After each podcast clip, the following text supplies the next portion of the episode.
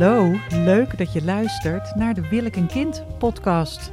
De podcast die je helpt op weg naar duidelijkheid over de vraag: wil ik wel of niet moeder worden? En zelfs wil ik wel of niet vader worden? Mijn naam is Evelien de Jong en ik noem mezelf keuzearchitect voor je kinderwens. En um, ik uh, uh, wil het vandaag met je hebben over iets naar aanleiding van een masterclass die ik gaf. En daarin leerde ik mensen over hoe ze van het romantische ideaalplaatje een begin kunnen maken, een overstap kunnen maken naar werken aan hun eigen ideaalplaatje. En daar heb ik een reality check voor. En uh, ik deed die reality check. En toen, tot mijn, uh, aanvankelijk, mijn aanvankelijk stomme verbazing, zeiden een aantal dames: Ja, uh, ik kan dit wel doen, maar ik weet precies wat ik wil en niemand anders heeft dat. En in deze podcast wil ik je, wil ik je meenemen in die opdracht. En ik wil je uh, vertellen waarom dat antwoord. Dus ik weet wel wat ik wil, alleen niemand anders heeft dat. Dat leert je ook iets. Namelijk dat je niet realistisch bent en nog heel erg last hebt van dat romantische liefdesideaal. En ik heb dat zelf ook gehad, want ik kan mij nog herinneren dat ik wel zag dat andere mensen andere keuzes maakten dan ik. Uh, en in relaties uh, nou, gingen samenwonen, eventueel een huis kopen, aan kinderen gingen beginnen. En dan dacht ik, ja, en dat is oké en dat is leuk. En die relatie is ook leuk en oké voor die mensen. Maar zelf zou ik dat nooit willen, want ik was, en daar kwam ik op de uh, Koningstheateracademie achter. Daar zei op een gegeven moment mijn uh, directeur slash opperhoofd slash de, centrale speel van de Koningstheateracademie, Anna, die zei tegen mij, jij, jij wil heel graag groots en meeslepend leven. Ik was als de dood voor een suf burgertrutte bestaan. Dus het, wat ik absoluut niet wilde, was op een Finex-locatie terechtkomen en daar mijn dagen slijten. Nou, van de weeromstuit ben ik dus in een woongroep gaan wonen met gaskachels achter het concertgebouw. Dat is niet, dat is een A-locatie, maar uh, je hebt ook niet de comfort van de Phoenix-locatie. Um, maar ik, ik kon dus heel goed naar anderen kijken en zien dat wat zij hadden, was niet wat ik wilde.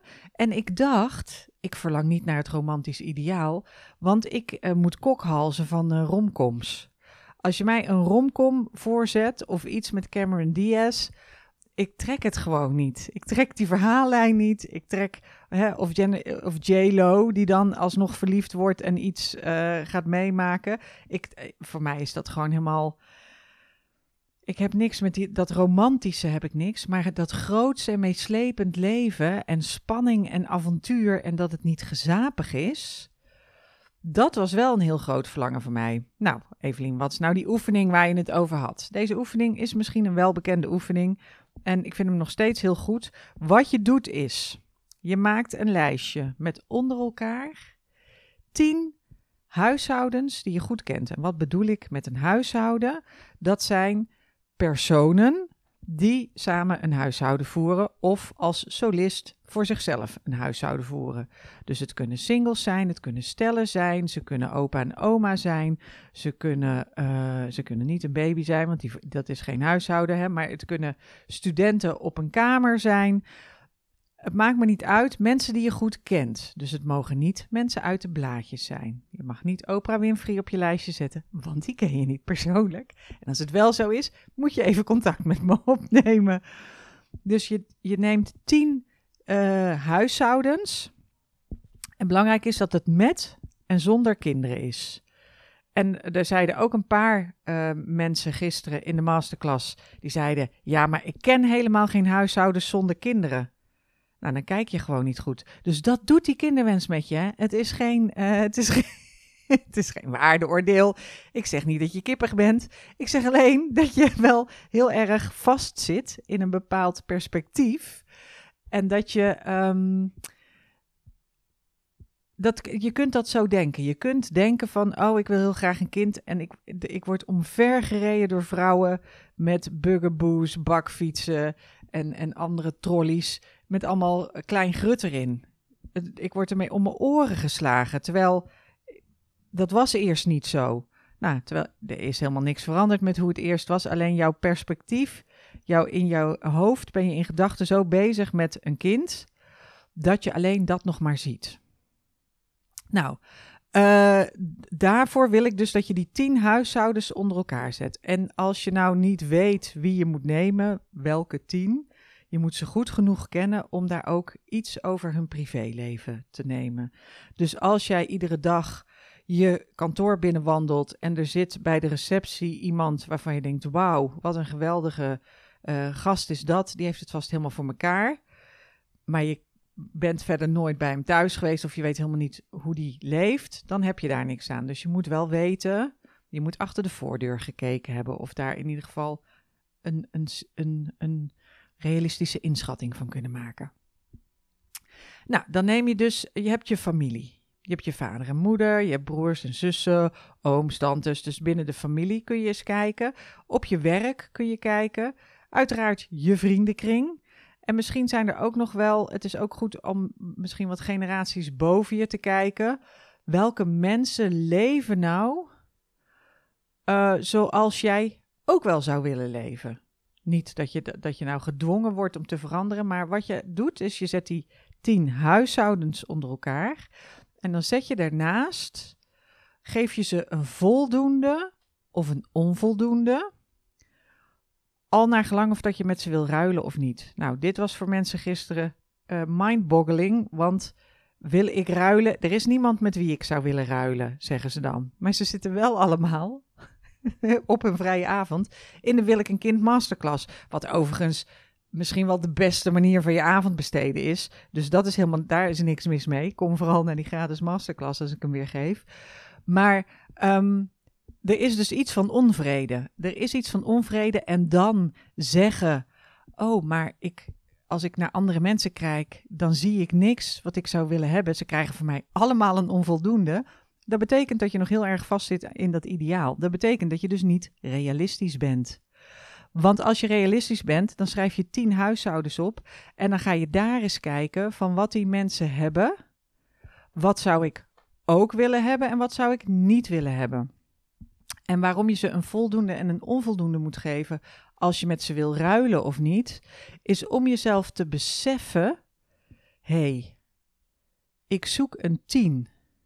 Ik zoek een tien, want, hey, omdat je het waard bent omdat je het waard bent. En waarom zou je voor minder gaan? Het wordt ons ook voorgehouden. De eerste beste dating app die je opent, die biedt jou de mogelijkheid om de ware liefde, die soulmate, Mr. Perfect, dat hoeft niet, maar toch wel Mr. Right voor jou, die hangt daar ergens in die app. Je hoeft hem alleen maar te vinden.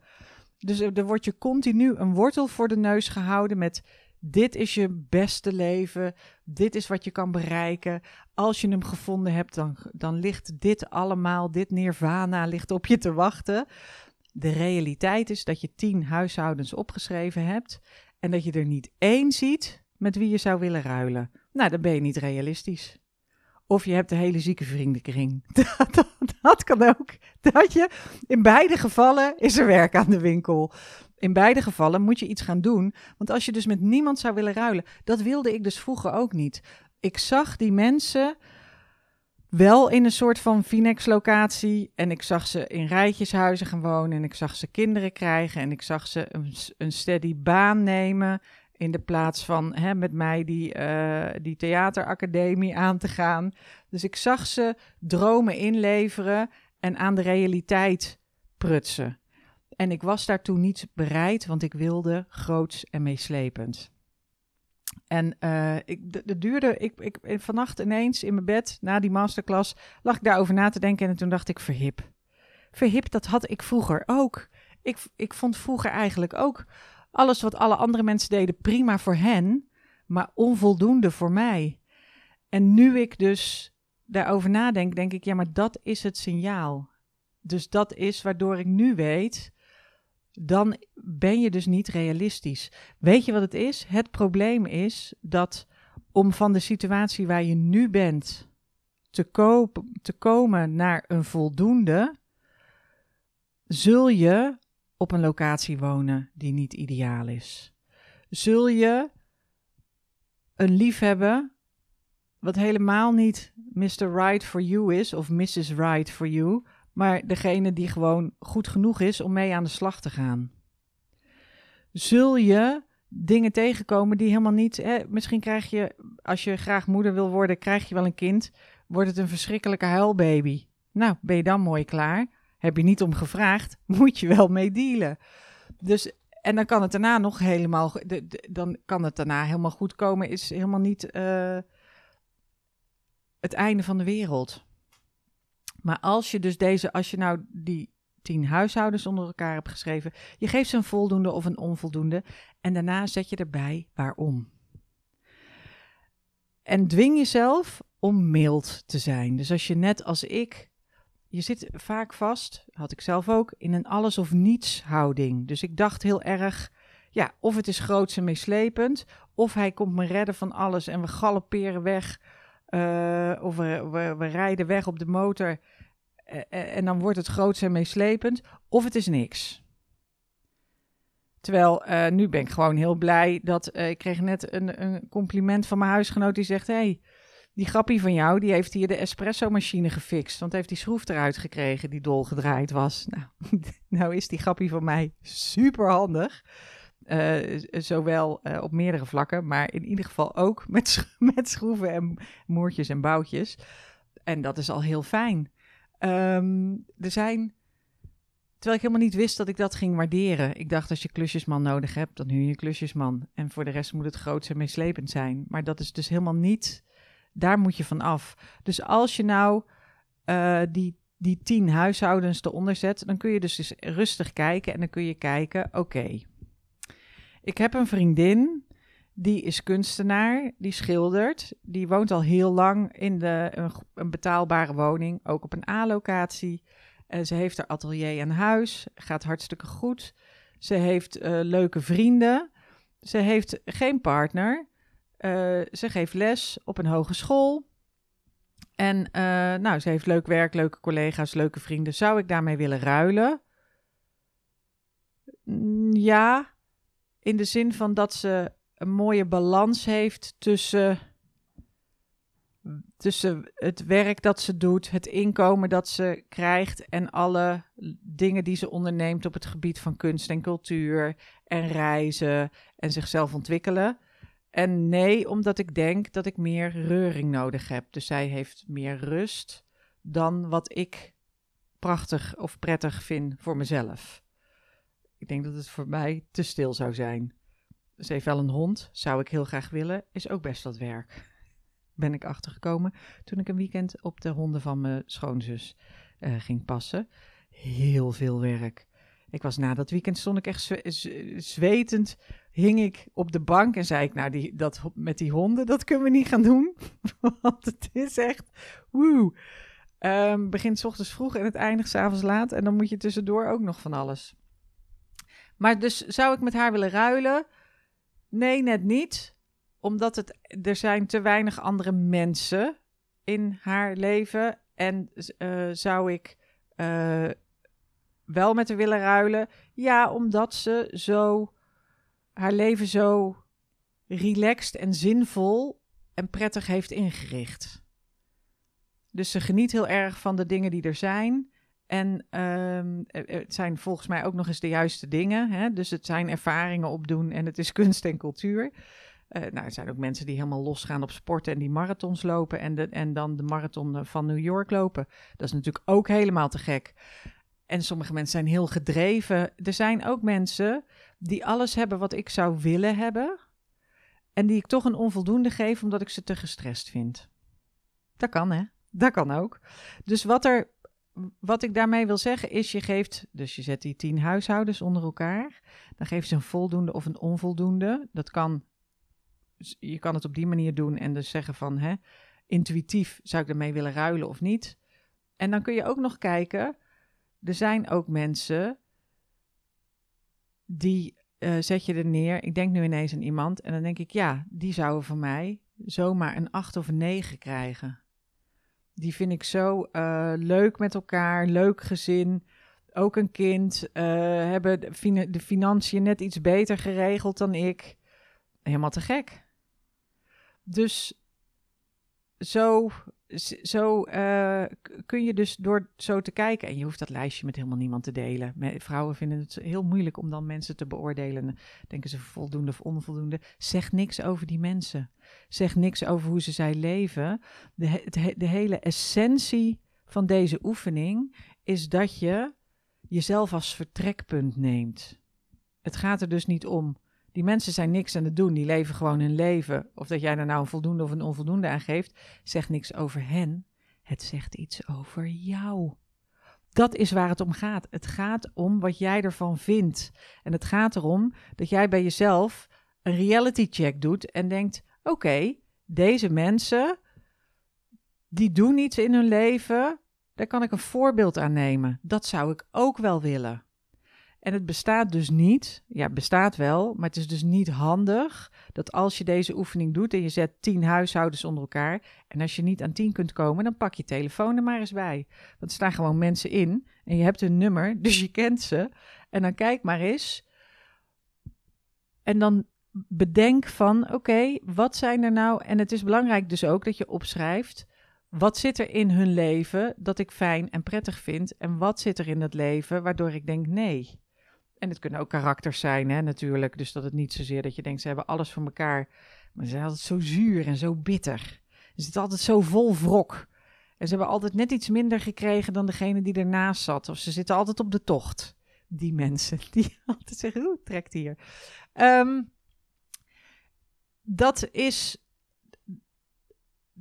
daarnaar kijken en dan concluderen: oh, wacht eens. Ik zoek een 10 en ik geef iedereen een 4. En dan zie je dus dat dat waar je wil komen en dat wat er in de werkelijke wereld om je heen gebeurt, daar zit een kloof tussen. En dat is belangrijk om jezelf te realiseren. Als je niet iemand kan verzinnen waarvan je denkt, ja, die geef ik een voldoende, dan heb je dus geen mogelijkheid, geen realistische. Dan, dan heb je voor jezelf een hele grote droom die onmogelijk waar kan worden, omdat niemand het doet. En ik zeg niet dat je moet doen wat de rest doet, maar als helemaal niemand dat voor elkaar krijgt om jou heen, dan, dan en dat herken ik dus heel zelf. Dat had ik vannacht dus pas door. Dat had ik in, in de masterclass, was ik daar nog niet. Maar vannacht dacht ik ineens, non de ju. Dat heb ik zelf gehad. Toen ik zo graag groots en meeslepend wilde leven en helemaal niet in staat was om te kijken wat voor leven ik wil en daar dan in kleine, kleine, met kleine knoppen aan knutselen. Met kleine stapjes daarin vooruitkomen. Nou, dit is dus een. En wat eh, eigenlijk alle oefeningen die ik in die masterclass gaf, die hebben allemaal hetzelfde principe. Ze verleggen de aandacht. Dus heel veel vrouwen die zich bezighouden met hun kinderwens of de vraag: wil ik wel of niet voor het moederschap gaan? Wil ik wel of niet een kind? Wil ik misschien een leven zonder kind? Ik, ik praat vaak over wel een kinderwens hebben, maar dit geldt ook bij alles voor vrouwen die niet uh, die, die denken van ik wil misschien wel leven zonder kind. Ik zou het ook heel prettig vinden als ik gewoon zorgeloos kon bestaan en mezelf niet hoef voor te planten. En van mijn vrijheid en mijn autonomie kan genieten. En ook daarin zul je zien dat als je gaat kijken naar hoe. Het doet twee dingen. Allereerst, in alle oefeningen die ik geef, verlegt het de aandacht naar van gefocust zijn op wat anderen hebben en op dingen buiten jezelf, verleg je de aandacht naar wat zie ik en wat wil ik. En waar, daarom heet de website ook, wil ik een kind. Wat sommige mensen heel egocentrisch vonden. Maar dat is dus bewust. Want je moet weten wat jij, wat jij diep van binnen wilt. Het gaat om jouw verlangen. Wat wil ik? Wat vind ik van andere mensen hun leven? Welk leven zou ik ook wel willen en zou er bij mij ook wel passen? Sommige dingen wil je wel, maar die passen gewoon niet bij je. Dus dat is een uh, uh, belangrijke. Uh, dat, dat is een, een, een, belangrijk gegeven is dat je dus jezelf als vertrekpunt neemt. Dat je je richt op wat er in jou zit en niet op wat er in anderen zit of wat er in de samenleving zit. En door zelf realistisch te kijken naar mensen die je echt kent, niet van tv of uit de bladen, kun je zien van oké, in Nederland om mij heen zijn dit situaties van mensen en daarvan, dat is dus iets wat hier in Nederland kan, je kan zo een leven bouwen, wil ik dat ook en waarom wil ik het wel en waarom wil ik het niet? Dus wat mij ook leerde is dat ik heel graag super succesvol en ambitieus en een fit bips zou ik ook wel willen hebben, helemaal afgetraind. Maar ik heb geen zin om er verkrom te liggen. Ik heb geen zin om er gestrest voor te zijn. Dus dan past dat niet bij mijn karakter. En dat zie je terug als je dus heel secuur gaat kijken naar die mensen. En uiteindelijk zie je dus dat sommige mensen een, jou, van jou een voldoende krijgen, omdat ze dus autonoom zijn en een zinvol leven hebben en een prettig leven hebben, ook zonder kinderen. Terwijl je zelf weet, ik zou graag, ik ambieer het moederschap. Uh, en ik zou dat wel graag willen in mijn leven. Maar het is goed om te zien dat er dan ook dingen zijn die een leven prettig maken zonder kinderen en omgekeerd. Dus ook als je denkt, ik wil gewoon vrij leven, maar dat je ziet, oh, ik ken ook mensen die zich hebben voortgeplant en die toch een vrij en autonoom leven hebben. En dat zou ik ook wel willen. Nou, doe die oefening. Dus 10 huishoudens onder elkaar, een voldoende of een onvoldoende en erbij zetten waarom. En als je zet, iedereen krijgt van mij een onvoldoende, want ik zou met niemand willen ruilen, dan is dit een reality check voor je. Dan betekent dat dat je iets verlangt of ergens van droomt, wat zich in de realiteit helemaal niet om, om jou heen bevindt. Dus dan zijn je dromen te ver weg van iets wat je nu zelf zou kunnen bereiken. Als je het zelf zou kunnen bereiken, je bent niet iemand die als enige een leven kan maken wat verder niemand kan maken. Dat, uh, dat, is, dat is gewoon, dan is de, de, de stap van A naar B is te groot. Ik wens je heel veel plezier met het maken van je eigen ideaalplaatje. En wil je nou meer van dit soort handige tips of wil je weten wanneer de volgende masterclass is? Geef jezelf op voor de nieuwsbrief. Wil ik een kind? Schuine streep. Gratis. Wil? Schuine streep gratis. En dan, uh, dan vind je me. Tot dan!